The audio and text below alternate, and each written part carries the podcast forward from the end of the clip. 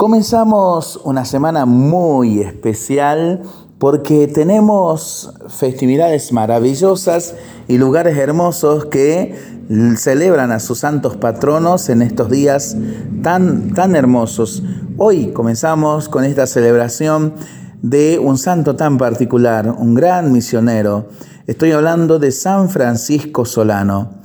Estudió con los jesuitas, pero entró a la comunidad franciscana porque le atraían mucho la pobreza y la vida tan sacrificada perdón, de los religiosos de San Francisco. Los primeros años de sacerdocio los dedicó a predicar con gran provecho en el sur de España. Sus sermones no tenían nada de rebuscado ni de elegante, pero llegaban hasta el fondo del corazón de los pecadores y conseguían grandes conversiones. Es que rezaba mucho antes de cada predicación.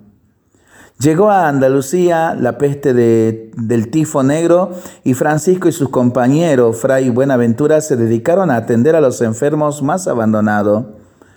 Buenaventura se contagió y murió. Luego se contagió también Francisco y creyó que ya le había llegado la hora de partir para la eternidad, pero luego, de la manera más inesperada, quedó curado. Con eso se dio cuenta de que Dios le tenía para obras apostólicas todavía más difíciles. Pidió a sus superiores que lo enviaran de misionero al África y no le fue aceptada su petición.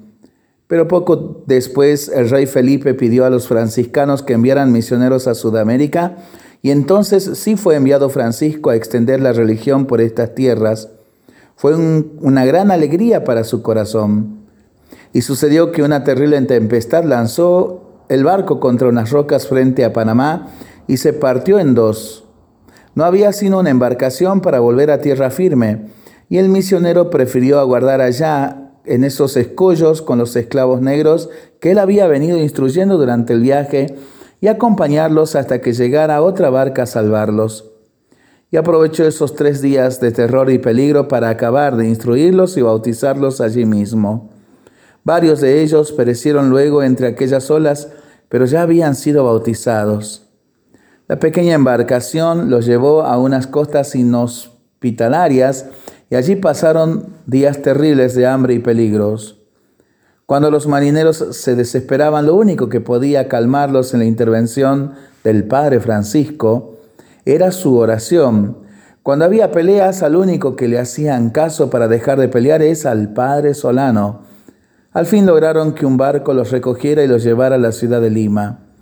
Fray Francisco Solano recorrió el continente americano durante 20 años predicando especialmente a los indios, pero su viaje más largo fue el que tuvo que hacer a pie con incontables peligros y sufrimientos desde Lima hasta Tucumán, Argentina, y hasta Las Pampas y el Chaco paraguayo.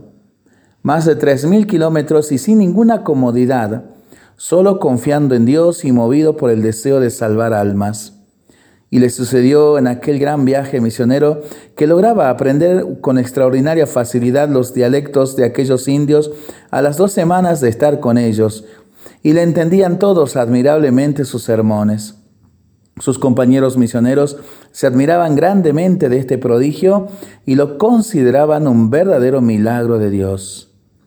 Fray Francisco llegaba a las tribus más guerreras e indómitas y aunque al principio lo recibían al son de batalla, después de predicarles por unos minutos con un crucifijo en la mano, conseguía que todos empezaran a escucharle con un corazón dócil y que se hicieran bautizar por centenares y miles. San Francisco Solano misionó por más de 14 años por el Chaco paraguayo, por Uruguay, el Río de la Plata, Santa Fe y Córdoba de Argentina, siempre a pie convirtiendo innumerables indígenas y también muchísimos colonos españoles. A imitación de su patrono San Francisco de Asís, el padre Solano sentía gran cariño por los animalitos de Dios. Por orden de sus superiores, los últimos años los pasó Fray Francisco en la ciudad de Lima, predicando y convirtiendo pecadores. En mayo de 1610 empezó a sentirse muy débil los médicos que lo atendían se admiraban de su paciencia y santidad.